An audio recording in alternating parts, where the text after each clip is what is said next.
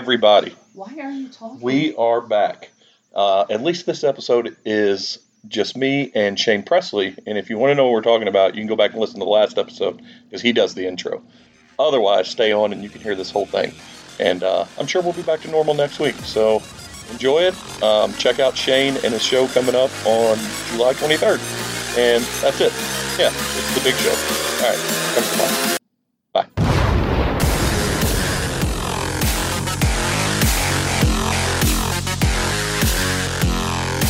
Yeah, I mean, I guess it's akin to like a cerveza of some sort. Um, Bombcast Jay, he brought it over. Uh, we recorded Tuesday night for this week. Um, it was surprised that he came back because he didn't think he was going to be able to record it all this month because of kids sports and stuff. So I don't know if we'll like it. So here's cheers, man. But uh, let's uh, let's just jump in. Uh, so we're, I mean, of, of course we are back. Um, well, how's it taste? Like beer? All right. Well, I guess that'll work. I guess that'll work. And uh, I, you, you're not going to hear any of the familiar co-host voice that are out today because we're recording an abnormally early episode. Not the earliest episode I've ever recorded. I think that still goes to Rick Duree and and uh, Andrew Tesmer of the beer sauce shop owners. I think we did an 11 a.m. episode one time because it was the only time they could get in when they were promoting. Hey, we're no longer doing this mail thing of beer, we're opening a storefront. So that's been that many years ago. But 430's got to be the newest record. So that's a long winded way of saying the reason we're recording early. One, I'm leaving town next week. And two, my guest is always busy. You've heard him on the show a million times.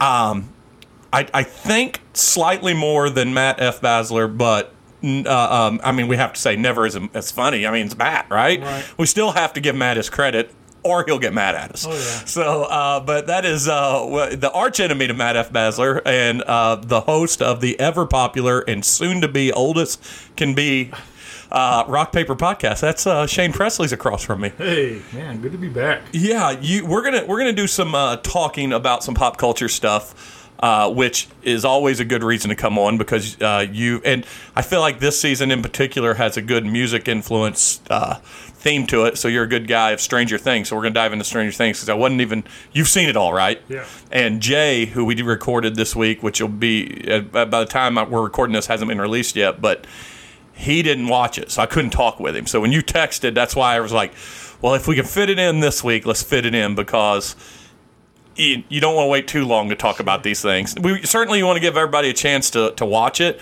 but at this point, I used to be like the biggest uh, a proponent of no spoilers. But at this point, with podcasts and the way they are, I'm like, fuck it, let's talk about everything about it. So, uh, but before we jump into all that. I did mention that your podcast is getting up there, not necessarily in the ye- years, even though you're about to be in your eighth anniversary. Yeah, May, yeah, May was eight years. Eight years, yeah. But more importantly, even a bigger milestone than that, because if you break down per per per year how many episodes, you're coming up on one thousand, Yeah, it's crazy. and, and you've got a big show planned for it. Yeah, uh, so uh, July 23rd at Off Broadway in St. Louis, Missouri, uh, we're going to celebrate eight years and 1,000 episodes of Rock Paper Podcast and uh, calling it the Big Show. I went, I went with like whole uh, wrestling theme to it all. and- Yeah, the Big Show. When you first said the Big Show, too, I was thinking back when Dan Patrick was the host of uh, Sports. Yeah. Back when we were kids and Sports Center was like the thing. He would always lead in with "Welcome to the Big Show," Oh, yeah. and so. But yeah, your your poster and your theme is fun. All right. Yeah, I was like uh, the whole. I don't know. For whatever reason, it got in my head that as I was booking all this stuff, and I kept you know saying over and over like, uh, "Well, you yeah, know, that's the Big Show. So- Did you, did you watch wrestling when you were younger? oh yeah, I think the single my single favorite moment in the history of the Big Show, and he's had a lot of them. He was an entertainer, and I know we're getting on sidetrack, but this is what we do.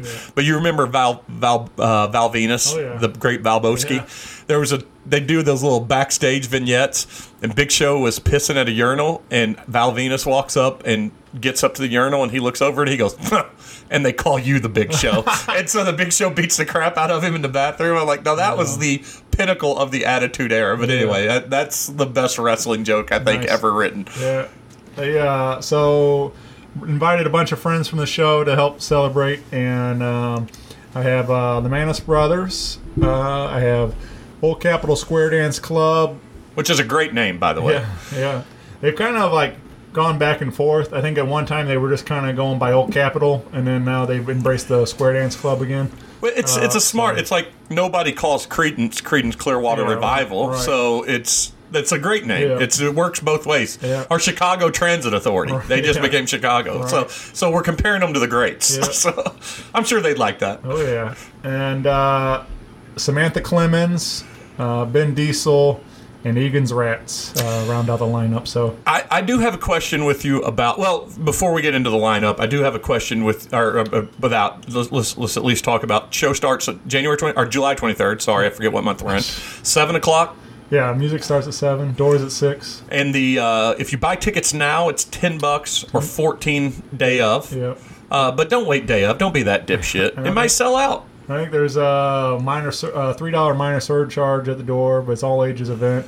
Um, and um, yeah, so come on out. I, now I've got two questions for you before we we move on past your show. One, how do you see all ages fans out there? I know you get people sometimes when we're I've been to concerts with you where people are like, "Oh, Shane," and but do you? uh, I know it's an all ages show because of the venue and things like that. Right. But do you see young kids? Are they listening to your podcast? Do you know? I don't. Uh, I mean, based off of uh, the uh, analytics that I get, like it's all like thirty-five to forty-five year Yeah. old men. But but the show is open. I mean, like I don't know. Hey, that- you got girl fans. Yeah, I've seen right. it. I'm just saying pri- primarily. Uh, but there's uh, yeah. I mean, there- I don't think You haven't come across kids- some nine-year-old wearing a little shiny Right, shirt no. yet, have you? Because that'd be awesome. Right. right.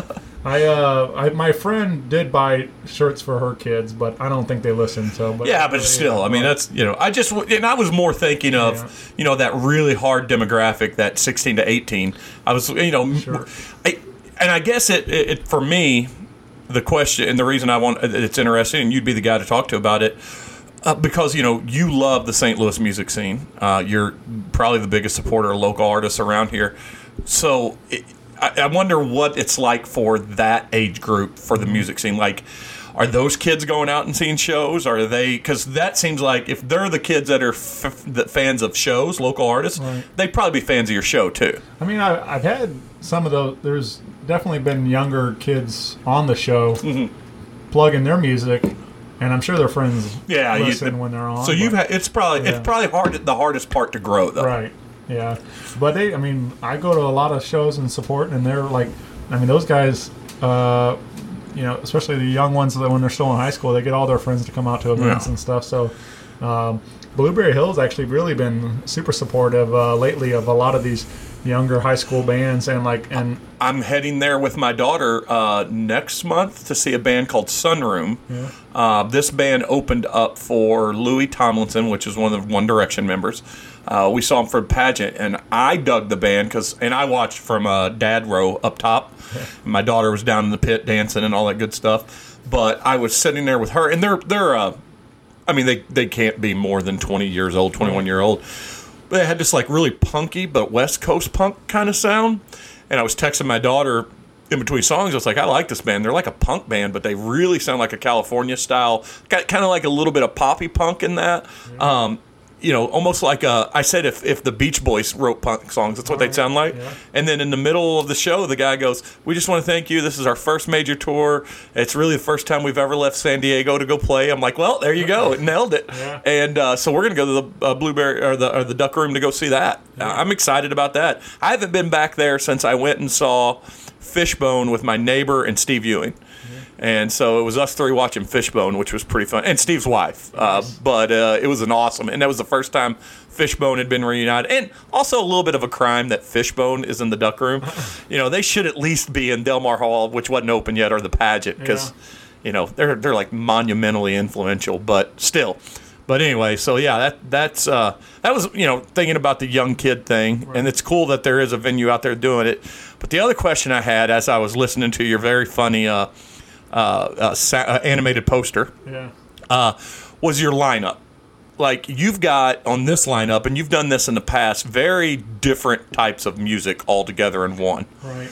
Now, again, this is I, I just I, I the thought process about is it just the, some people that you feel like you want to get some more exposure or feel like they're a perfect fit, Are you do you take like twelve bands and whittle it down? It- it's a little, well, this one in particular was kind of also difficult uh, because it was, um, you know, kind of a late booking. Like, so that was, um, you know, that so that made complicated things a little bit. But we, I figured uh, the, the date was open. I was gonna make the best of it, and I called on a bunch of friends, and people showed up for me. And um, but also like all these people, I do, I do believe that either uh, if you don't know their names, you should. Yeah. And uh, but also I wanted I, and we haven't done a birthday party since 19. I did uh, one at Broadway Oyster Bar. and It, well, the, I- and the next year was COVID. Oh, yeah, right. so, yeah. And then like, but in 19, I tried to cater it more to like a, a specific sound. It was more like a blues rock thing. Yeah, that was a lineup filled with kind of the same sound, and that's why I wanted to ask you about this one because,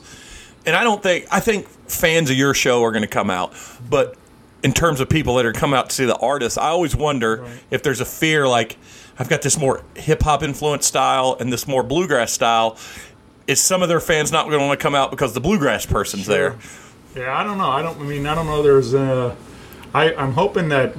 I think. Uh, I've always kind of got a uh, pretty good re- reaction. Like when I've done this in the past, like people are like, "Well, I probably wouldn't have gone to see this, you know, hip hop group, um, you know, because it's not really my thing. But the fact that they're here and I'm like, I enjoy what they're doing. So and that's like, Well, that's the best way to look at it too. You're bringing more fans that otherwise wouldn't give that other fan. But you know, one of the great things about you, and it's one thing that you know why you get so many so much love from the local music is because I think, I think, and, and I'm I'm I'm putting words in everyone else's mouths that knows you. I think the great thing about you is. You, the way I see you and the way you put out in the world is you don't think about well what happens if people you think about one like you said these are names people should know and two maybe it will open up a world of music for someone else and that's the way you approach it and I think that comes across when you Yeah. have a lineup like that I hope so. I mean, like I, I want people to open their mind to a little bit more, um, just different, you know, different music. I mean, there's a lot of great stuff going on, but like, so this lineup in particular, Egan's Rats is like a hip hop. yeah Uh, and they sound cool yeah, I checked out everybody after Yeah. you I I saw your poster They're they're a lot of fun, really uh, talented group of guys, and uh, and Ben Diesel's kind of more pop punk influenced. Uh, Yeah. Then we got um, Samantha Clemens is kind of more folk R and B songwriter, um, and uh, Old Capitol Square Dance Club's kind of got a little country rock and roll thing, kind of a you know Rolling Stones kind of thing at times. You know, it's like uh, and then um, then uh, Mass Brothers is kind of like this kind of uh, like a hard, gritty, uh, heavy blues kind of sound. now they were I don't I don't know how I I guess I can ask you this too uh, are they what can going to be considered the headliner yeah, Yeah, because they're the first ones you mentioned on the poster. Now, Right. do you determine who's the headliner just by how do you figure that one out? uh, I mean, it really, uh, there's there's really no proper headliner. Yeah, yeah, yeah, it's Uh, just- I would say they're they're the headliner because they're going to go on last. They get Uh, everyone's getting equal time. There's right. no, there's not five bands getting ten minutes and one band getting forty. It's Right. everybody's getting how how long does everybody get play? 45 minutes sets. Each person. Yeah. So you're going to go till midnight. Yeah. that's awesome. That's a good show for the price. Yep. Yeah. Yeah, and uh, but uh, the only reason I'm really putting them on last is because they're probably the the loudest and Yeah, let people get nice and all right. yeah, that makes They're, sense. they're uh, I mean, I love them, but they're they're definitely not for everybody. If you're like, you know, uh, you know, some of the older crowd maybe or whatever it is. I don't know, but maybe they will love them. I don't know, but Well, their sound was awesome, I- uh, and you lead off the poster with that, and they sound great. right. I but they they like to crank it up loud and like and They go up to 11, their oh, Spinal Tap? Yeah. and uh, but no, they're they're like so they're kind of um. You know, people people might think like a, a Black Keys kind of thing because they are uh, just a duo, two brothers, obviously, and uh, they play uh, just guitar and drums, but they uh, they they make a lot of noise for two takes a lot of talent to do to be uh, you know I mean there there's been a slew of them throughout the years uh, from local H to Yeah, uh, you know to the White Stripes to, to like you said the Black Keys but uh, speaking of Black Keys you listen to the new album new songs Uh, I, the the single. I haven't uh, heard the album. I haven't listened to the album Yeah. yet either, but I dig the single. I mean, I don't. You and I have had failed attempts at go seeing them together. Yeah. Uh, I don't think that they can do any wrong. All right. I think I- they're just that them, yeah. fucking great.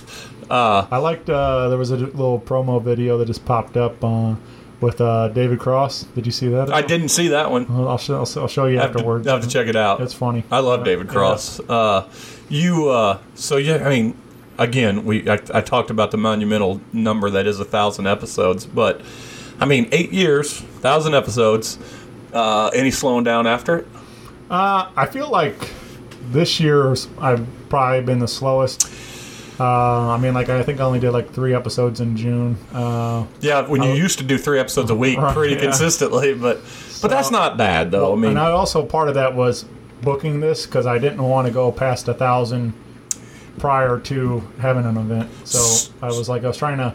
so what is the uh, what is the plan for the episode versus the event? I don't know. Like I'm still kind of working out the details. I was thinking uh, it might be fun just to record the whole concert and uh, kind of share that as the as the event or as a as a the tenth or thousandth episode and something like that with some maybe some other stuff mixed in there. But I don't know. I've been uh, still You got, Still I mean, you have the ability. to, yeah. I mean, you got a little bit of time. So right. But I was uh, yeah, it's nice to have the options. But I just wanted to. I thought it'd be uh, appropriate time now to throw a party. So Yeah, yeah. Well, I mean, I can tell you. I mean, you know, we've got a lot of crossover friends, and we joke about your mortal enemy. And I, I, I can tell you specifically because of you, I've met a handful of people doing this podcast that I consider friends now too. So, you know, whatever you're doing on that first thousand episodes, which is it's still just staggering every time you say it.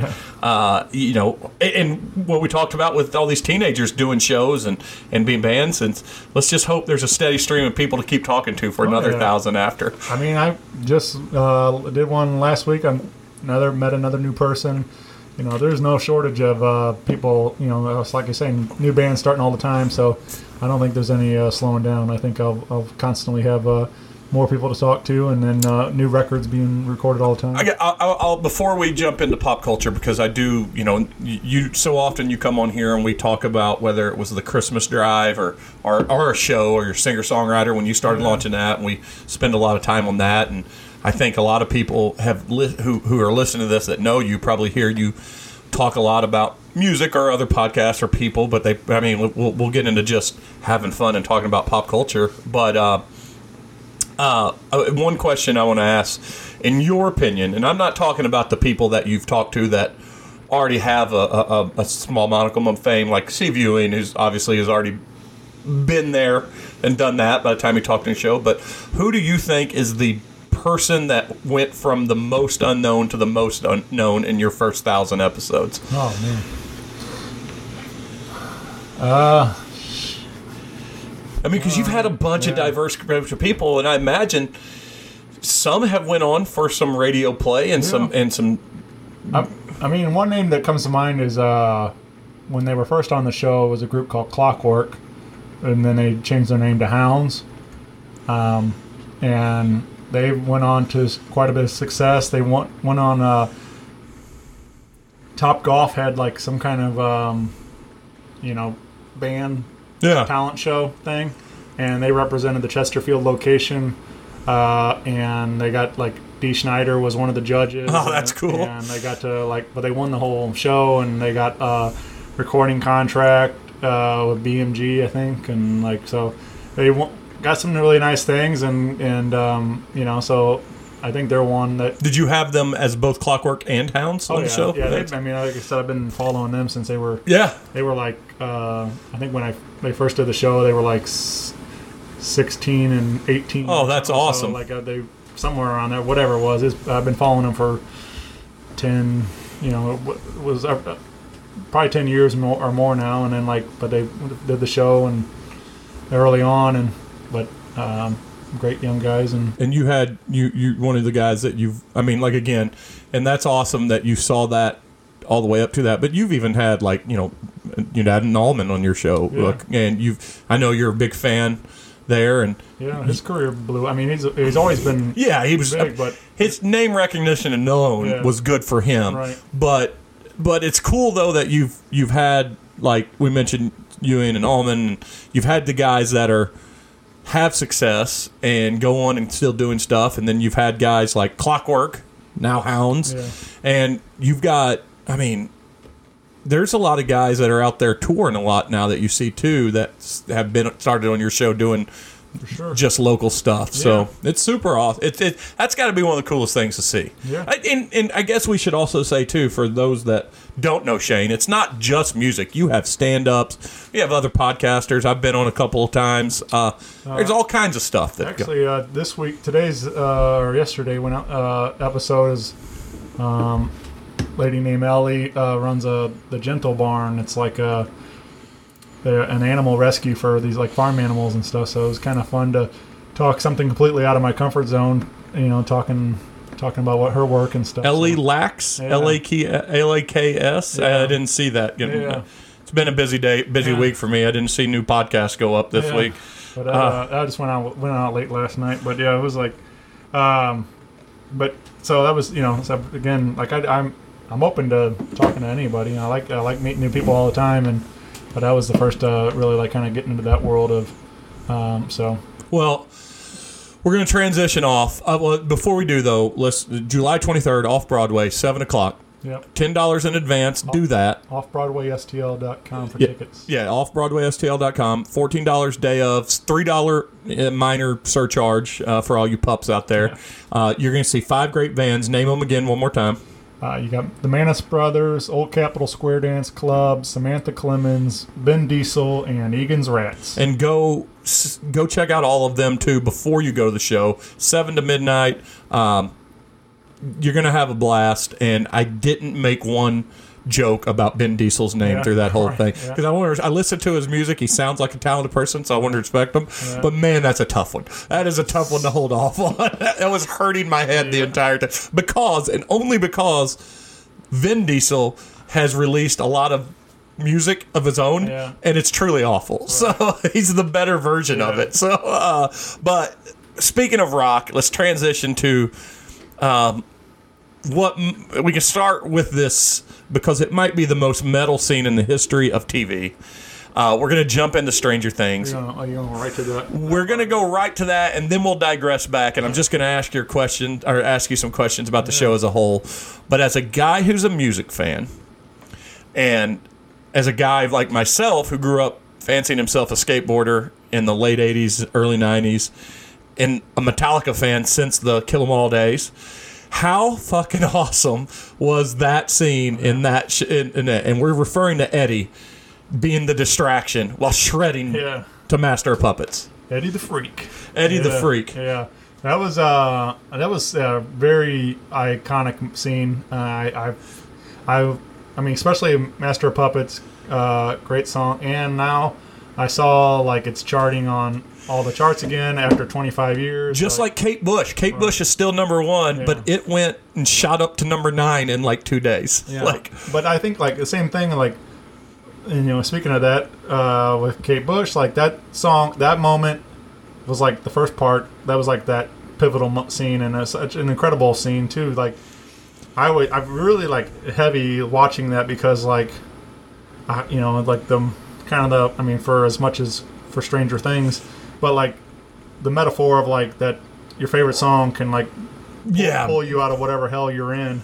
yeah. You know, like, and I, I felt that way about a lot of music. You know, there's you know, music's always uh, been there to you know when I needed it, and uh, so like to see it like visualized like that was really well done, and uh, and I think that's why that song resonated so much. I mean, it's it's, it's a fun, catchy song, but I think that seeing it all play out like that really connected with a lot of people. and along those lines too, I don't think it was. Uh, I don't think it's an accident. In fact, I think the Duffer Brothers and they've got a lot of projects coming up. One being the Talisman, which was what Lucas was reading to Max Yeah. in the hospital. Um, so there's a, they've got a lot of things that they do well. And I don't think it was an accident that they took a character Eddie, who was the ringleader for the Dungeons and Dragons, which at the time the show was set in was considered a demonic, a poison on society. That character was completely misunderstood through, by the rest of the town, Right. and little do they know that this misunderstood misfit who played D&D who quote unquote worshiped Satan used metal which was also the devil's music to save everybody. I think like you said like the comparisons that they used throughout the whole show and then honestly just as the music they've chose overall because you know up until this season it's been this is the for those that don't know this is the penultimate season. Next season is the last season. So this season was a definitely a mood shift. There's always been stakes. There's always been stuff. But all the music has been and I, and I apologize to the band that does this it's been that 80s atari synth pop kind of music and it's always been good. Right. but this was a year they were like I, I don't know if it was like netflix is like well here you guys got a blank checkbook. Yeah. just go do what you want. But waiting till the most important season and, and i'll go ahead and say it right now i consider it the best season and that's big words because every season's great. Uh, but the most important season at the turning point in all these kids life to use music to, to outline what was going on. A- and, like i said i know we we jumped to the final episode because it was i mean it's I think there's been articles written that it might be the greatest single scene in TV, especially in the streaming era. Yeah, that was awesome. it might be the most metal scene of all time. And it's certainly all of that is wrapped around the most um, you know heroic comeuppance for a character that had been misunderstood through the whole thing. And the guy joseph quinn who's british i believe he's british. I know he's, he's english british something like that. Um, he knew how to play it he learned how to play it for the scene and i saw that you know metallica came out and said man his fingers were moving perfect he did it he nailed it uh, you know, I mean, and so there, there's a whole generation of '80s kids that learned how to play guitar to that song, and for this guy to yeah. know how to do it, offered a little bit more credibility to it. But so after I've I've done polished the knob of the duffers in that scene, you know, I already said it was my favorite scene, but I or my favorite season, and I, we can talk about why. I, but as a whole, what was it? What was? What do you think about this season? I, I, I everything you just said. I mean, I loved it. I thought it was really well done. I mean, I've been a fan of the whole series, but uh, this for I don't know. I think part of it had to do with like three years off. Like you know, like I was anticipating a lot, and it was you just got excited when it was finally back around. And um, but the like the whole um, you know high school '80s, like all of it kind of come together perfectly in the soundtrack. Like I mean, I listened to the soundtrack a bunch at work, uh, just listening to the music because it's a great soundtrack. But and like I said, it wasn't that wasn't really there before, but uh, really like um, it was fun to hear the collection of songs and and and um, but I thought they did a great job. I thought uh, Eddie was a, a, a huge addition to the cast this year. I said it on this show. I think I said it on the show, and I've certainly said it to everyone who will listen to me talk about it. I don't know that a show, and again, everybody in throughout the history of the show gives me shit for the hyperbole that I, I, I often spew, but I don't know that two writers have ever in in TV ever given us so many characters every season that we enjoyed. Right. They just keep adding people, and even in, when they're bad guys like Jason or even Billy, they're in, they do their job well. Um, I mean, I forget the guy his name, but the the like the jock guy. That's Jason. Yeah, Jason. Yeah. there, there's also some cool things, Easter eggs in the season too. So you you know how Jason dies in the sh- this episode. Again, spoiler warning, but fuck it, you know it's what we're doing. Uh, so you know him and Lucas have this epic fight.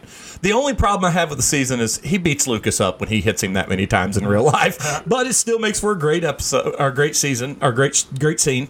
Uh, but when Jason's on the ground and the split happens, it cuts him right in half. Well, earlier in the season when Lucas was drinking, Jason says it feels like it's ripping you in half, right? So he's foreshadowed his own death earlier in the, the season, which they do cool stuff like that all the time. But yeah, I mean, Eddie, and what's so fun to me is a guy who loves sports, played sports, um, also had the artistic side, and, and, and honestly grew up loving Dungeons and Dragons. It's so weird that we are to the day and age to where, and, it, and I think it it's less about hipster popularity or or counterculture or, or I think it's less about that, more about if you truly write a guy well, no matter what that character's about, people will like it. And so a Dungeons and Dragons nerd from the 80s become the most beloved character on TV this year just cracks cuz Eddie was not a great guy. Like he wasn't a bad guy, but he was a drug dealer. He bullied his group. He, you know, but he was misunderstood and he was loved. And Yeah. well, that's, I mean, as a guy that loves writing as well and has a lot of friends who are writers, I don't know that you could. I, I, everyone should be jealous over to a person's ability to create a character like his and have it be accepted by everyone. There's jocks out there that hate Dungeons and Dragons. Are like, yeah, Eddie's awesome. yeah, man. Uh, yeah, really well done. I think also, I think one of the other things too about the what we talked about with the music and the difference in this season. I think one of the things, and it's going to what I'm going to ask you about next is we've seen we've seen the the Demogorgon, uh, essentially two seasons in a row, basically. Then we saw the Mind Flayer in three, and we were led to believe that the Mind Flayer is the big bad. Even this season, as we were going, we were we were under the impression that Vecna One or Henry, however you slash slash slash, like the jokes that they even use Right. Um, that Vecna was just the chosen acolyte for the Mind Flayer because Vecna could, had the ability to reach through the, the rift into the, the other world. But then by the end of it, which, you know, is where I'm going with this, by the end of it, we find out that Vecna, or, you know, one is the big bad. I think the reason I like this season so much and the reason they use the music and the reason we, uh, we really relate to the high school, the kids are growing up and it's the perfect time to, to reveal the big bad and and I think because the big bad was actually used to is someone with Eleven's powers and someone that was a real person, I think it got a lot more weight. And it, the Mind Flayer obviously was supposed to be scary, but I think Vecna's scarier. We know that there's there's now reasons behind. It's not like a mindless animal doing what it's doing. It wants revenge and it hates people. He, I think, man, I tell you again, going back, also going back to the you know tooting the horn for their writing is they tied this writing all the way up, and I even read an Easter egg where like when uh, Billy got possessed, there were four chimes on a clock then. So they've been doing this isn't an accident, Right. So what do you what do you think of uh, what do you think the whole one Vecna Henry thing? Yeah, I mean, I really, I thought that played out really nicely. Uh, you know, the the whole, you know, backstory, uh, and and especially like linking it back to one. You know, Yeah. so you kind of got an idea like that this has been going on for many years before. You know, obviously with the, the rest of the kids and all the other story that they were sharing and stuff. So, um, but yeah, I, I just thought that played out really nicely. That that, um, and especially like we had already got some previews of that scene uh, in the Rainbow Room and stuff. Like, um, Oh you know, yeah, you yeah. know, another season. So like when it all like kind of came together uh, with you know Young Eleven and stuff like that was, I thought that was pretty nice uh, tying it, bring it all together. They even gave us a good job this season of during the season. Certainly, I'm not one of those guys that told you he uh, he nailed Sixth Sense from the very beginning, like what was going on in that movie. And I certainly in this season, I assumed that the intern was going to be a bad guy, but I didn't expect him to be one, and I certainly didn't expect one to be Henry. Right. I didn't expect him to be the kid. Right. Um, and and along with that, how they did a great job for five of the the nine episodes, six of the nine episodes, of letting it seem like Eleven was the one that killed all the students. Right. Almost like, oh man, maybe Eleven, you know, this she is dangerous. But no, I mean it was him the whole time, and that was I thought that was really well done. Um, there is some criticisms for people. I I certainly one, I can understand the biggest criticism of this season, but two, think that they need to, you know, just shut their pie holes. And that, and I want to get your thoughts too. The biggest criticism is the Hopper story felt unnecessary. People said like you didn't need Hopper's part of the story in order to accomplish anything this season. Did you enjoy the Hopper part? Yeah, I mean, I, th- I mean, I think with any of this, like the fact that they drug it out as far as they did, there was a lot that could have easily been cut. Um, I still, uh, I mean, I like the Hopper character. Uh, Hey, David Harbour's chews up scenery as Right. him. He's great, and Uh, now he's in shape. He's yeah. not the tubby guy. They, they they really gave you a sense that he's been tortured Right. there. And we got a lot more Yuri and uh, and uh, and what's uh, the, uh the comedian I forget his name that speaks who's the best thing on the screen every time he's on the screen All the, uh, yeah, because he does karate now. right. Yeah. he actually whoops people's ass a little bit. but all those like, there's a lot of great dialogues and things back and forth between all those guys. Like, uh, the two new Russian characters, yeah. and, and I guess we're going to see his the Russian come back as the, the guard yeah. as a side as a member of the group. I don't know. So I don't know that it's like completely worth pointless, but like I I, I agree that it could have easily been trimmed. Uh, but I think like there was there's still some good on-screen stuff with him. I think that, and a lot of people said that the last episode could have been shorter. Here's the deal. Pause it halfway through, and you got two one-hour episodes, and be quiet. Yeah. There's no reason. I mean, look, just because something it, Netflix did invent binge watching doesn't mean you have to binge watch everything. And you could have come. So I don't like hearing that, but I also don't like hearing the argument that it was pointless because one, we knew Hopper was going to stay alive. Right. We knew it from the very end when they showed the teaser. We uh, at the end of it, the post-credit scene, we knew that um, there was going to be a way that they had to get him back.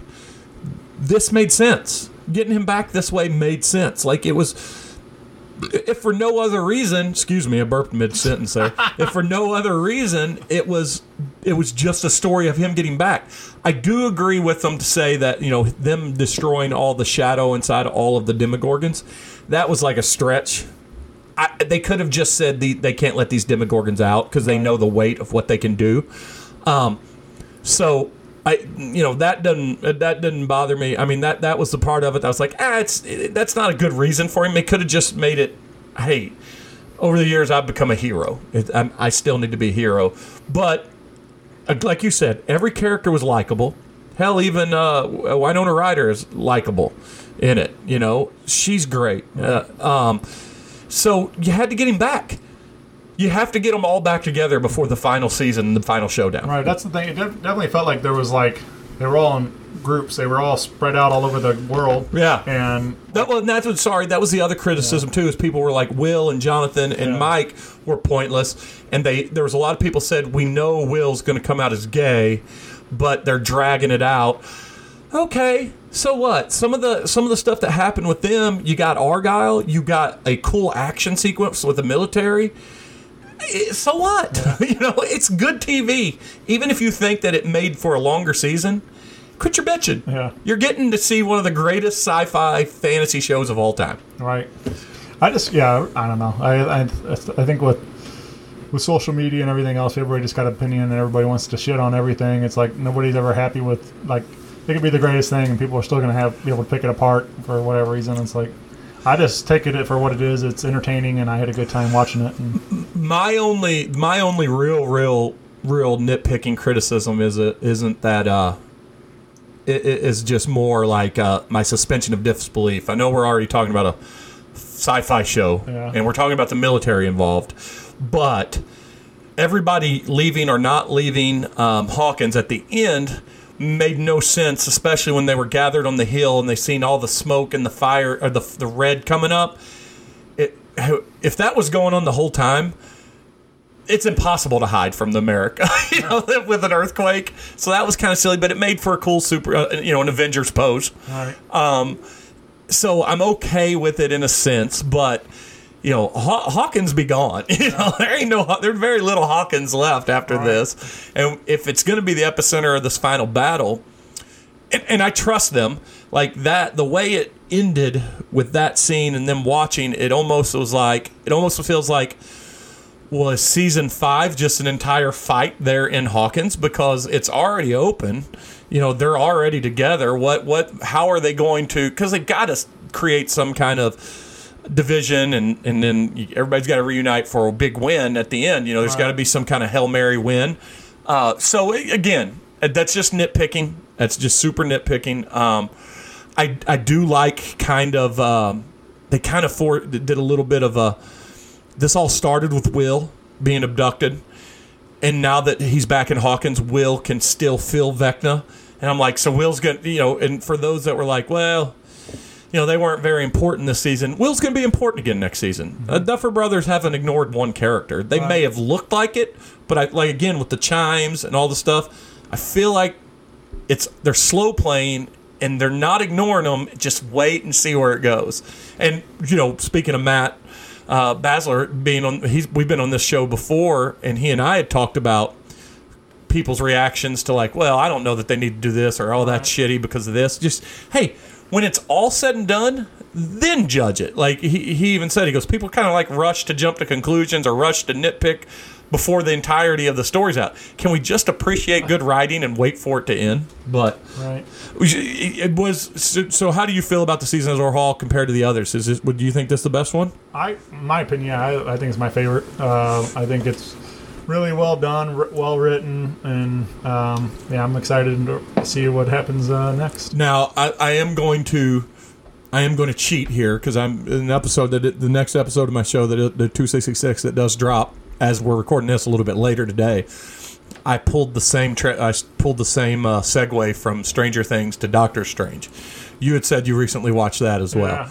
I'm not going to dive into it, but I really want to hear your thoughts on that because that's been a bit of a polarizing movie for the MCU because it was the mo- most vastly different. What'd you th- and you you saw it on Disney Plus? I'm guessing. Yeah. What'd you think? I, I I'm glad uh, that I just watched it on Disney Plus. Uh, I I think it was it was entertaining. It was it was fun. It had good some good moments. I think ultimately I was disappointed. I think. Now, were you surprised or did you know who the big bad was going into watching it? I uh I mean I, I didn't know exactly what was going on. I I don't I there's a couple of them I haven't watched. But I mean, Wanda, you didn't know Wanda was going to be No. the sole villain of the. No. No? I'd watched WandaVision, but I didn't watch uh but I didn't know that exactly what direction they were going to take this. Yeah. But Well, even those that did watch, and we and Jay talked about this last week. Even those people that did watch WandaVision, you still didn't know that this was the direction they were going to take it. So I don't know. I just felt like it was kind of like repetitive in a sense. Like, um, you know, it was a lot of just wanted to like you know, give me my kids and like, Killing you know, people. Yeah, like, so it was just like kept like going. It, it didn't feel like a very long story. Right. If does that make sense? Like because it starts with the dream, and then there's no no break. It's Yeah. just them on the run. Right. Like there's no there's no regrouping at any point. There's no downtime at any point. It's just almost constant. Now I want to ask you: Are are you a Sam Raimi fan, and like as a whole? Um, I mean, I, I don't know a ton of his work. I know Evil Dead, like, but that's maybe about it. You just I know of- I know, a- I know he did Spider Man also, Yeah. and So I, I mean, I'm um, I like so again for sorry for the redundancy for this last episode. I uh, the last times we've talked about this, but I'm a massive Sam Raimi fan, and when you are a big Sam Raimi fan, if you've seen all his movies, you have to be. You you you have to know certain things are going to happen. The close up. Uh, agitated camera shots, like when the demons were attacking Wanda, the the spirits, and the, the real zoom in and out on the faces, and the the crazy 360 jittery camera thing. That's going to happen. The weird looking zombies are going to happen. Um, and when I had went and seen this at the theater, I left the theater disappointed. And then I said I told people I waited a few days, and I liked it more. and what I liked about it was the Sam Raimi stuff. Like it's a Sam Raimi movie, and I love Sam Raimi movies. And I watched it again this past week, just like you. Uh, and I gotta tell you, I went from my rating on this movie was like a three out of five using our scale, three, and then it went up to like a four because I love Sam Raimi, and I watched it again, and I if I could give, we only give uh, grades in, in increments of a, qu- a quarter, so I don't want to give it a two seven five, but I might give it a two nine five and break my own. code. I don't even know it's quite a three. Like I I I told Jay, I'll probably never watch it again. Um, and that's that's too bad because he's going to be kind of the next Iron Man. In which Iron Man two kind of sucked, so maybe that's, that's what we maybe this is what we should do. I also kind of felt like, um, you know, being multiverse of madness, like that we might get more multiverse than what three, right? Yeah, they're they really the the most multiversity versity part was just quick blinks Yeah. through everything. And I was like, you know, you, they showed you possibilities, uh, the paint Yeah. and the pixelated, Yeah, cool stuff. I mean, fun like, stuff right. that you wouldn't want to spend a lot of time on, but it No, was, but, but- still, It would have been like just kind of funny to, or at least entertaining to pop into like some of the couple different things, like more than uh, the the three that they, you know, they pretty much the settings of, for the whole film. So, uh, there was I don't know. I just feel like there could have been more of that. There could have been uh, a little bit more in the story, but um, I don't know. Yeah, just um, I did like uh, my probably my favorite part uh, was Bruce Campbell uh, a cameo. That was uh, I thought I was I, I haven't seen it yet, but there's an extended scene with him more than what he did in Oh, the yeah. Uh, and you know, again, being a massive Sam Raimi fan, I'm always love I always love Bruce Campbell. Yeah. But that whole final post credit scene where he's done beating himself up, Right. that is a nod to Evil Dead 2 to where his hand gets possessed Yeah. and beats the shit out of himself. So it's there's the there's the things in there that make me love this film. Sure. But again, overall, uh, it it was disappointing. Now you said you haven't seen the whole of the MCU. Unfortunately, I'm a I'm a, like a uh, a comic book degenerate. I consume it like I'm a, it's crack. Um, are you going to watch Love and Thunder? Uh, I'd like to, yeah. I mean, there I didn't watch like I don't. There's only a couple I've I've missed. Uh, I haven't like like I haven't watched Loki. Oh, that's I need, I need to watch that series. Uh, Did you watch Hawkeye? uh, no, oh, see, now that's my favorite of the Disney Plus. Like I said, there's a couple I. I uh, but I say I watched WandaVision. Um, I watched um, a couple. I, I don't think I've ever actually watched Thor Ragnarok. Oh, that's the best one. Um, so I need to go back and watch. You need to watch that before Love and Thunder Yeah. because one of I mean every once in a while they they do something others like you feel like there's a big step forward in MCU like you've seen them, we had a lot of good movies and then they brought in James Gunn to do Guardians. We're like well this is different. This is a big step forward. And then they brought in uh, Taika Waititi to do uh, Ragnarok which is think amazing. Well, before that, they even brought in the uh, the Russo brothers for for uh, Civil War or uh, uh, uh, Winter Soldier, and that led to them doing Endgame and Infinity War. But yeah, the you need to you have to check out Ragnarok. Yeah, yeah. I've, uh, I've been trying to like catch up a little bit because I did want to watch uh, some of these other newer movies, and I feel like I need to, you know, it's all connected, obviously. So Yeah, uh, yeah. I need to do my homework before. Yeah, that the only thing I will say about Love and Thunder is just do Ragnarok first because, and you don't have to do everything else. You don't even. I mean, you wouldn't even have to really do Endgame, but it's Taika Taika Waititi's sense of humor and everything is just right at my wheelhouse. I, I don't know if you've watched it, but we've talked about it on this show. Uh, his uh, I don't know why I'm blanking of it. Uh, pirate show on on HBO Max is it's so good and it's the most gay show on TV. I mean it's it's hilarious, but uh he's awesome. You know, he's the voice of Korg also, the big rock guy that's going to be in Love and Thunder and he's in Ragnarok and Yeah. and yeah, so if you're going to do any of it, give it give that a chance. And then also watch Hawkeye. I think Hawkeye's the single best show they did on on Disney Plus. Now, I'm telling you all this, find the time to do your 1000 Yeah. episode, your 1001 episode, your work. So you got to do it. I don't know how I do it sometimes, uh, but you know, see, every once in a while, you know, you just gotta you just gotta sit down and just shotgun some stuff. Sure. Yeah, man. Yeah, I uh, uh, I don't know. There's uh, especially like lately. Um, so Stacy's working evenings. Uh, For those that don't know, your wife. Yeah, and so there's like a lot of she's working six p to six a. Oh, boy. So like, there's a lot of nights where I'm just like at home and I'll, you know, I'll I'll, I'll get that's when I get hold. You know, yeah, we'll actually watch my what I want instead of like, you know, her watching or watching the shows we watch together or watching whatever she you know she wants. What is your shows you guys watch together? Uh, Like, what's the big ones? Because you Well- you're you're fairly in touch with pop culture. What's the big ones? we just got well, we started Big Brother the other night. Uh, Oh, I haven't watched night. it. I never watched. I do watch all the MTV stuff, the challenge and all that, but I haven't. I don't watch Big Brother. um, which uh, we started challenge. Uh, that which they brought in like all the the USA. yeah That was last night. Right. So that's Yeah, my night watched- tonight. We watched that also, and which uh, this is the first time I really got into the challenge. But like I like, I like that they brought in all the people from the other. All the other CBS yeah. properties, Paramount properties. Yeah, that's a pretty cool idea. Yeah. Now, Uh, now, do you guys ever do consume together shows like um, other big, uh, you know, pop culture bending shows like like that hit the map, like Yellowstone and things like that? Mm-hmm. Or is there any of them that like you guys ever sat down and watched together? Well, like we like uh, Stranger Things, obviously. Did did she watch that? not this season. We in the past we have, but uh, she was, she acted like she wasn't too interested, but she said she will. Well, she always seems like a nice girl, but you have to leave her then. Right, yeah. Uh, I uh, we watch uh, like I don't know Chicago Fire and PD and Oh. uh, we watch those uh, shows. I'm not. I'm not. I'm not. Don't don't think I'm judging. She comes across as a very uh, CBS drama lover. No, We know drama. That's TNT, isn't yeah, it? yeah. I don't think we actually like like we years ago was like the CSI of Miami. Oh yeah, yeah, yeah. I don't even know who does Chicago Yeah. Fire, so I'm just throwing Yeah. shit out there. Like, we, that's NBC, but we uh, uh, we haven't watched the CBS shows and well, eh, well, what I mean by that is it's funny too because it's weird. It's we're almost to the point in life where like if someone does say, "Oh man, I really watch Blue Bloods or Chicago Fire or something," you're like.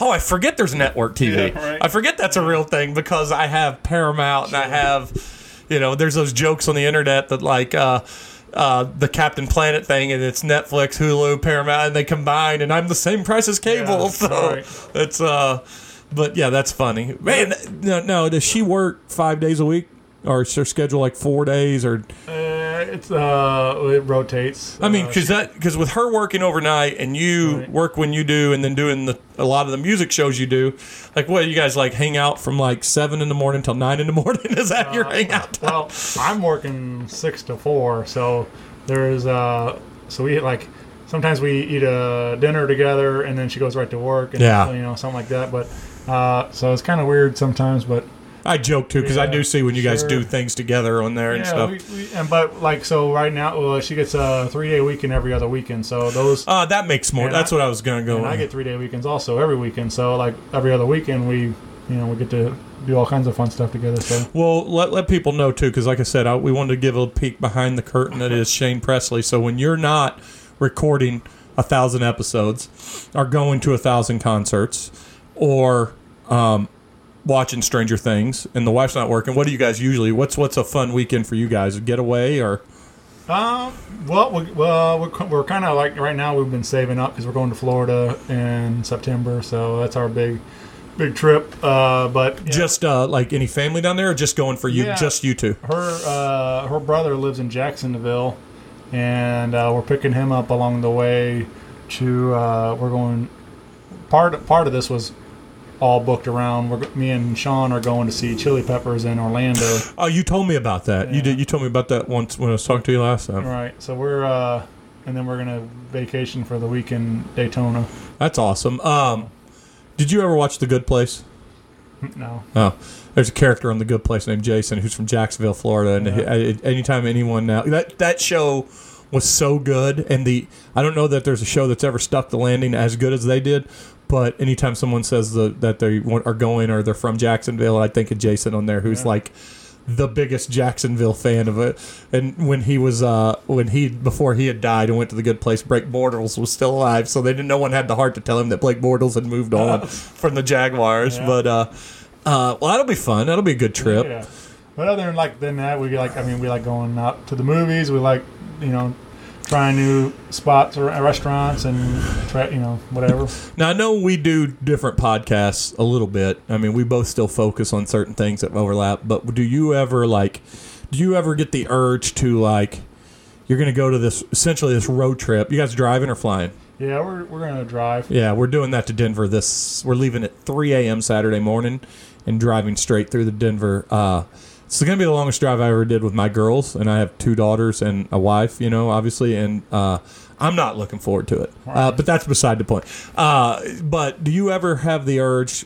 To just do an episode like you get back in town, like you know what the first fucking episode I'm gonna do, I'm gonna review the Red Hot Chili Peppers concert. It's very not what you do, Right. but I feel like going to Orlando to see them is worth talking about for an episode. Yeah. Uh, I mean I'm, I'm sure uh, we'll come up and we'll probably talk do something. I mean like um, Like take the guy that goes with you and you guys talk about your experience. I mean, yeah. Uh, it's also a cheap way to do an episode. Trust me, when I come back, I came back from New York. I spent an entire half an episode talking about New York. So Yeah, I don't know. It's like typically for me, it's like like a lot of my life comes up in episodes with my guests. Like it's hard for me to like you know, just sit and talk about it by myself. Yeah, you don't force any. You don't force yourself. I mean, listen, all me and my guys do is force our personal lives into the fucking episode sometimes. But you you just let it come up, which is which is great, and it, it works. Uh, but I'm like, you know, just being the music theme, I'm like, that's a big deal. Like, Sure. like if I if I were to ever go to see the Rolling Stones, you know, I would Yeah. that, that there's not going to be much chances to talk about a Rolling Stones concert. Not that the Red Hot Chili Peppers are that age, but you know they're still getting up there too, and that's a pretty epic trip to go see. Right. Just- yeah, we, I mean, really, like, uh, you know, we picked Orlando because he lives down there and he want, he's a huge fan. So Yeah.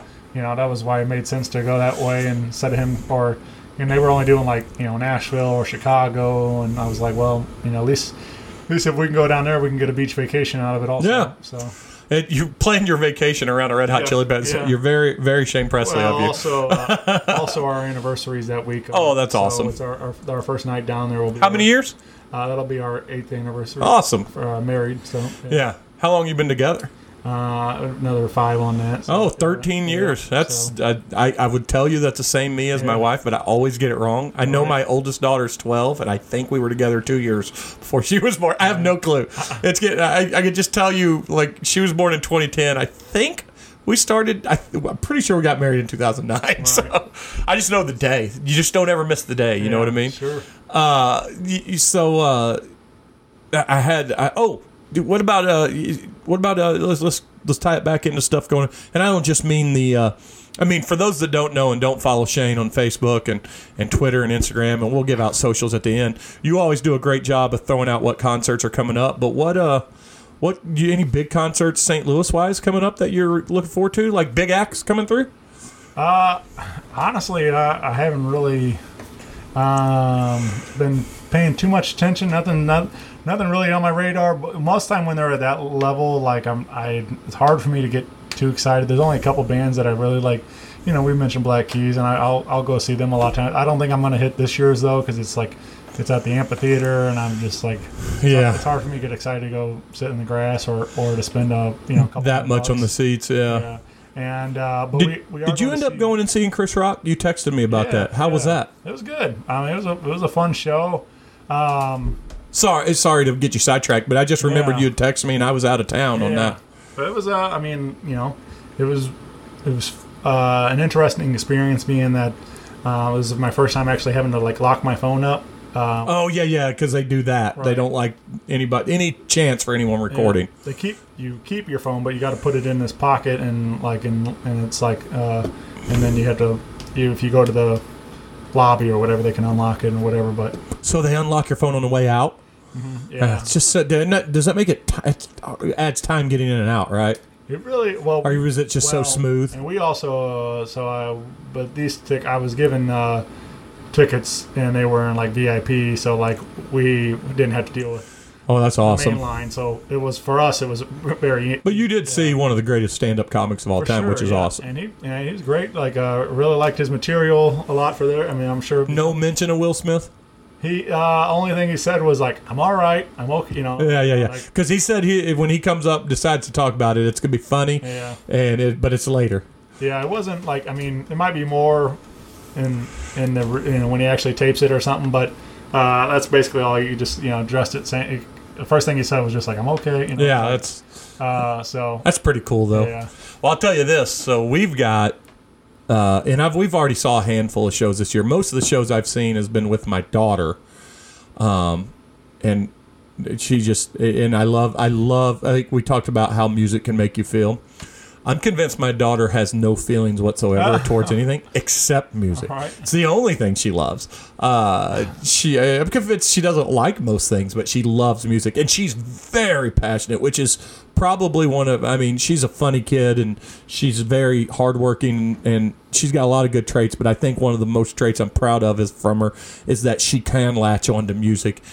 I mean, I've taken her to see Louis Tomlinson, Harry Styles. Uh, I didn't get to take her to the Wallows, but I did take her to this uh, role model, and she still cries when when it, they play the song that she wants to hear. And I, I hope she never loses that, Right. Because that's awesome. But as a family, we're we're gonna go see. Uh, we did go see the Lumineers, but we are gonna go see Judah and the Lion coming up. And then we're also going to, and I'm leading into a question I'm going to ask you if you're familiar with the band that I'm going to go see here in a few weeks. Uh, but one of the other things, me and my wife are going to go see Wu Tang Clan coming Oh, up. yeah, nice. So we're excited about that. Yeah. But and Nas. yeah, yeah, and Nas, and I love Nas. Um, but on the 24th, a Sunday, uh, my brother and me, one of our lifelong favorite, not not just favorite bands, but one of our favorite albums of all time, is the double live album "Waiting for Columbus" from Little Feat, and they are. It's the anniversary of that album. Uh, you familiar with like Dixie Chicken and all that stuff? Well, they're going to play that album in its entirety at the factory. Now, I've yet to go to the factory, and I know they're way older. I mean, it's 30 years old, but I can't wait to go see this album live. And Yeah. I'm excited to go to the factory because I haven't been in there. I'm sure you've been in there. Yeah, a couple, a couple different times. What's it like? Uh, it's beautiful, man. It's uh, It was kind of built for those that don't know. The pageant's like one of the more famous venues in St. Louis, and they were kind. The conceit of its build was supposed to be pageant Chesterfield or pageant West. I feel like yeah, I mean, I, you could draw that comparison for sure. Like it's more, it's uh, set in that kind of like you know where the balcony and it's all seated up in the balcony. Um, there's uh when you first walk in, there's like the lobby area where like the merch and the bar. There's a bar out there and and um, so and there's plenty of bars inside the actual Okay. performance area, but there's like a nice little kind of lounge area before you walk into the venue. Uh, Is it how many people? Do you know how much it holds? Because they get some big acts now. I, I I feel like it's uh I think it like somebody said the caps around like 3500 or something so it's like So bigger than the pageant. bigger than the pageant And- Oh, so that's why you can get big act. It's it's when a big act wants an intimate venue, right then still sell a bunch of seats. and they and like um you know I I went to see Al- Allman Betts band uh Oh yeah, that's right. I remember that. Family Revival down there and that was a seated show and well, This this the Little Feat one is a seated, so they have all the floor has seats on it. and which is super nice because like the seats that they have are like oversized especially for guys like Me and you. or like it's nice to have a seat we actually fit in. And my brother is a small guy in a sense that he's 6'2", Yeah. and uh, you know 180 pounds, so only small in comparison. So I was glad there wasn't like some like you know just a folding chair kind of thing. Yeah, that's all. nice- Like, and I'm not shitting on them because I've enjoyed concerts there, but like Centene Park, Music Park, when they do the seats, they're just folding chairs, Right. and they stack them too close together. right. it- These you actually got some room. That's Uh, awesome. And um, but I went to see uh, I went that one. I also went to see David Spade down there, and that was Well, how was that? it was a good show. I haven't even got to Yeah. watch his Netflix special, and I and I like him. I like his. I, I and I'll be honest too. One of my favorite podcasts lately has been Oh, Fly on yeah, the great- Wall. Great, show, yeah. I and they had Smigel on this week. I mean, that's been as entertaining as any podcast I think out right now. I was kind of surprised at how good of an interview he really is. Like he's uh, Spades actually does a pretty good job with the show. Like Oh yeah. uh, you know, and, and They- I think it helps that they're talking to people they've worked with most of their career. Right. And there's sometimes I do feel like Spade has a weird timed comment, but he's a stand-up comic. Sure. That's what he does. And then, uh, and then there's sometimes I feel like that they have a tough time getting back on track. yeah. But the I think the best time is when they get their host. And, and for those that don't know, Fly on the Wall, and we've talked about on this with me and Tom, is an episode with David Spade and Dana Carvey, and they specifically talk about SNL with former writers, hosts, guests, things of that nature. And uh, they some so when they get distracted and go off topic, I think I like it even more because that means the the ho- the guest is having a good time. Right. Like I think the Jim Downey episode was my favorite episode because he's one of the better writers, and then I'm not all the way through Smigel, but and I love Robert Smigel. I think he's brilliant, but you know he brings his Triumph dog for a little bit during the episode, so he's a little more space all over the place. But uh, God, I mean, you talk about too. Speaking of Chris Rock, they mean they get Chris Rock, they get Adam Sandler, they get the biggest names. Tom Hanks Yeah. has been on it, so that's a great episode, but uh, our great podcast. So when all the chairs are out of there, though, like it's the once you walk into the actual performance area, the whole room is like the pit. You know, it's like the the whole floor. Yeah, so they have the option to make it a rock show or a, a, a You know- in my case, what I'm going to go see, seeing a 60, 70 year old band, you know. There's like slight tears towards the back of the towards the bar, but like you know the pageant, there's like three levels before Yeah. you get to the you know floor. Uh, so it's like it's kind of nice that this is like once you're in, you're like you're already on the concrete. You're ready. You know, it's like Yeah. So, um, it's uh, I liked it a lot. And it, like there's like this uh, really nice uh, centerpiece uh, chandelier that's like uh, like gears, like uh, you know. Yeah, that's kind of the whole gimmick on the outside of the building too, because it's a factory. Right. Yeah, that's cool. But I, I feel like honestly like and you know especially here like I mean we got some really nice you know Fox and Stifel Yeah. and stuff. we got some nice theaters but like when you walk into here it's like I I've, I feel like Jurassic Park you know he's like we spared no expense you know, Yeah, it's yeah. all it's all that like And it was. It was an expensive venue to build. everything is like top notch like everything's really fancy and And they're making that whole area a destination area for music fans and tourists and stuff. They're turning like with main event there, and they're going to make that eventually that mall's going to turn into something when all the stores are gone, and then obviously Top Golf's there. Yeah, you know, all capped off by that. They're just the only thing they're missing is a bigger hotel closer. right Um, I know they're the valley at the end of the valley. They have something, but it's uh it's a really cool. I mean, it's you know it's a music park, which is Centene, uh, and that are all both relatively new, almost kind of the same age in a sense. Uh, it's cool that we're getting music out here this way, more music out I here agree. this I- way.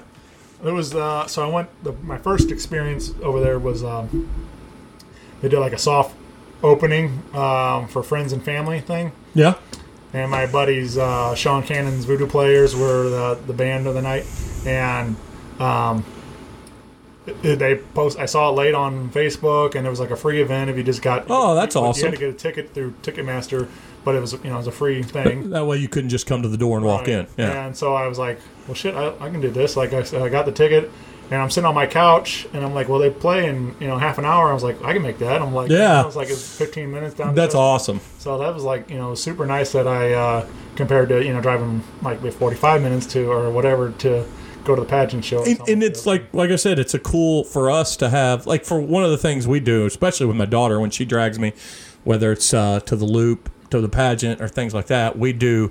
She likes to get there earlier because she has to get barricade. So that usually means for some of these bands, like for instance Harry Styles and Louis Tomlinson, we were we were there five hours early. But I mean, but you had to. I mean, Harry Styles might be the most famous musician on the planet right now, and we got there t- four four and a half hours early so she could wait in line for two hours to get merch. We didn't have to worry about waiting to get tickets 'cause- or seats because we had assigned seats in that one. But she wanted merch, and it was a two-hour wait to get merch. And then for Louis Tomlinson, it was cold, and the they had both gates o- doors open for the pageant, and it wrapped all the way around the block and met in the back. I mean, you know what that? That's a long line. for sure. Um, so, but what I'm saying though, so when we go down, we always go down extra early to where we're going, whether it's to the Loop or downtown, and we'll hit a good restaurant or something. Well, that little Chesterfield spot, they kind of gave you like an extended date night thing right there, whether it is Top Golf or Event or something. It's a, I mean, for those that aren't from St. Louis, it's a pretty cool thing to look into. If you have a band that says it's the factory, go down there a couple hours early to give yourself time to have fun. Yeah, yeah, they got. I mean, a lot of good shows coming through there. Um, like you're saying, they they bring in a lot of like larger acts and stuff. Uh, I mean, like uh, one I miss. I'm bummed I missed was like they had the Roots in there. Oh, I, I definitely wanted to go see the Roots, and I, I'm upset about that too. That would have been a cool night. I mean, Phrenology and the Tipping Hat are my two of my favorite albums, hip hop albums of all time. And you know, luckily for me though, Wu Tang's you know Enter the Thirty Six Chambers is one of my other, and I get to go see them. Yeah. So minus ODB, All right. But there's uh, unless he's going to be a hologram, which will be awesome. they uh they were supposed to have that um like uh, Parkway Drive was supposed to be in there, and they were like a you know big metal band. So like I don't know, they're bringing a lot of good acts, and like I said, Little Feat, and um, so I don't know. It's it's uh, it's a cool spot though for sure. If Well- you get a chance to go. well, before we sign off, what what's uh, anything else you want to talk about? Uh, I, well, anything at all you want to talk about? Um, well, I I was I wanted to kind of say uh, I think we were supposed to do this forever ago. I think we were talked about going to see um, Jackass together and, and Ghostbusters. Ghostbusters, Yeah. and Ghostbusters, you, it, it fell, fizzled out the day of because you had stuff going on, and then Jackass was just a weekday that was hard for us. But what are you thinking now? What's in your What's in your crawl? I don't know. I mean, I, but I, I definitely want to do. I think we should have some some more date nights. To go watch some movies. I'm in. I'm in. Uh, I mean, we had a I had a blast when we went and saw my posse in effect. yeah, Uh, that was a good one. yeah. Um, Except for that one guy that was playing bass. Oh yeah, what's his name again? I don't know. he's got a podcast, Yeah. a, a very exceptionally good podcast called the Matt F. Basler podcast. Uh, when they uh, covered me in toilet paper. yeah, yeah, you did. You got blasted on that one. It was good, and they gave away Christmas presents that was like boxes of Cheerios. Uh, yeah, I mean, I would tell you Love and Thunder, but uh, I'm going to be gone. Uh, probably. Maybe the worst timing for my MCU life uh, in the whole lifespan of the MCU. I always go see them opening weekend or close thereof. Uh, it, it opened today as we record this. I can't go see it today. Tomorrow, I, I mean, I could go see it by myself, which I do. I'm not above that. I'll go see a movie by myself. I did that with the Batman. I, I watched- I watched Jackass by myself. Oh yeah, that was and that was a hilarious movie. Uh, but tomorrow my daughters are going to Six Flags, so I won't go see it. And then we play volleyball tomorrow night, and then I got to somehow come home, sleep for five hours, and then drive to Denver. And we're getting no chance to see it in Denver. right. So, but uh, The funny thing about uh, Jackass, real quick, uh, was that I was like the youngest person in the crowd. Uh, Really? there was a lot of. Now how old are you now? I'm 37. Okay, and I'm 44. But like people, I'm talking like there was uh, a group that were like probably 60s or something. What were they thinking? No idea. I mean, and they did. You talk about the most dicks per minute in the history of cinema. and I laughed my ass off, but they like didn't like make a sound, and I'm like, "What are you doing in this?" Are you movie?" movie critics? What are you? No idea, but I was like, it was. It, they didn't. I mean, I don't know. Like, they, I- maybe they enjoyed it, but I, they they didn't. I'm over there just cracking up, and they didn't seem to have as much fun as I did. both my wife and I laughed our asses off. Now I will tell you that we might have been something other than drunk. so, but we laughed our asses off at that. Um, man, yeah, I, I think it's great. So yeah, if we come up with anything, I mean, you know, obviously, you know, I get busy because of the kids, uh, and you get busy because you know a thousand episodes. But we'll always try something. Uh, Yeah, we got stuff coming up. We can figure it out. Especially when it gets colder, it seems like it gets lightens up a little bit. So I'm game on. But uh, let's tell everybody real quick. Again, let's remind them: uh, 1,000 episodes, eight years. I, I like to say eight years, 1,000 episodes, and countless bands in the making. Uh, you've got your July 23rd, seven seven o'clock off Broadway, STL.com. Uh, ten dollars in advance, fourteen at the door. Plus, you youngins get to pay seventeen or thirteen, Right. or thirteen. Uh, so it's really good cost savings for you kids. Um, name the bands again for me. The Manus Brothers, Old Capitol Square Dance Club, Samantha Clemens, uh, Ben Diesel, and Egan's Rats. And I'm going to tag them all in the post, and then tell people where they can just go to find you. You can find me at rockpaperpodcast.com uh, on the socials, and uh, you can find the show streaming wherever you're listening to fine podcasting just like this. And, you can find him at almost any good local show on a Saturday night. Oh, so yeah. give it a go. I like to party. That's right. I've seen it. I've seen it. Uh, we had a fairly good to good time. I don't know that we got tore up when we went and saw my passing effect, but we I had a good buzz when I left there. Yeah, we uh, and we had uh, some good burger over at King and Three Kings. Three Kings, Three yeah, Kings. yeah. And when now my daughter, because I went there with you, so I took the family one time. My oldest daughter, anytime we go to the loop, she's very much a creature of habit, and they have gluten free buns. So I've now eaten Three Kings maybe Oh, yeah. five times since you and I did, and had those delicious. Uh, now you're a regular, huh? yeah, yeah. Now, I, mean, I walk in and they're like, "Jeremy, your spot's open." Uh, but I have nothing else for us tonight. I'm my wife's gonna want me to go upstairs and cook dinner. It's Brenner tonight, so I'm excited. Uh, but uh, yeah, go check out Shane. Go check out the show uh, and check out all the artists that we talked about and all the artists and, and just listen to the show so you can find some other people that eventually are going to be super awesome and popular and they should be already. So, Yeah, man. All right. Thank you, Jeremy. oh, you're welcome, buddy. Uh, we're playing the music.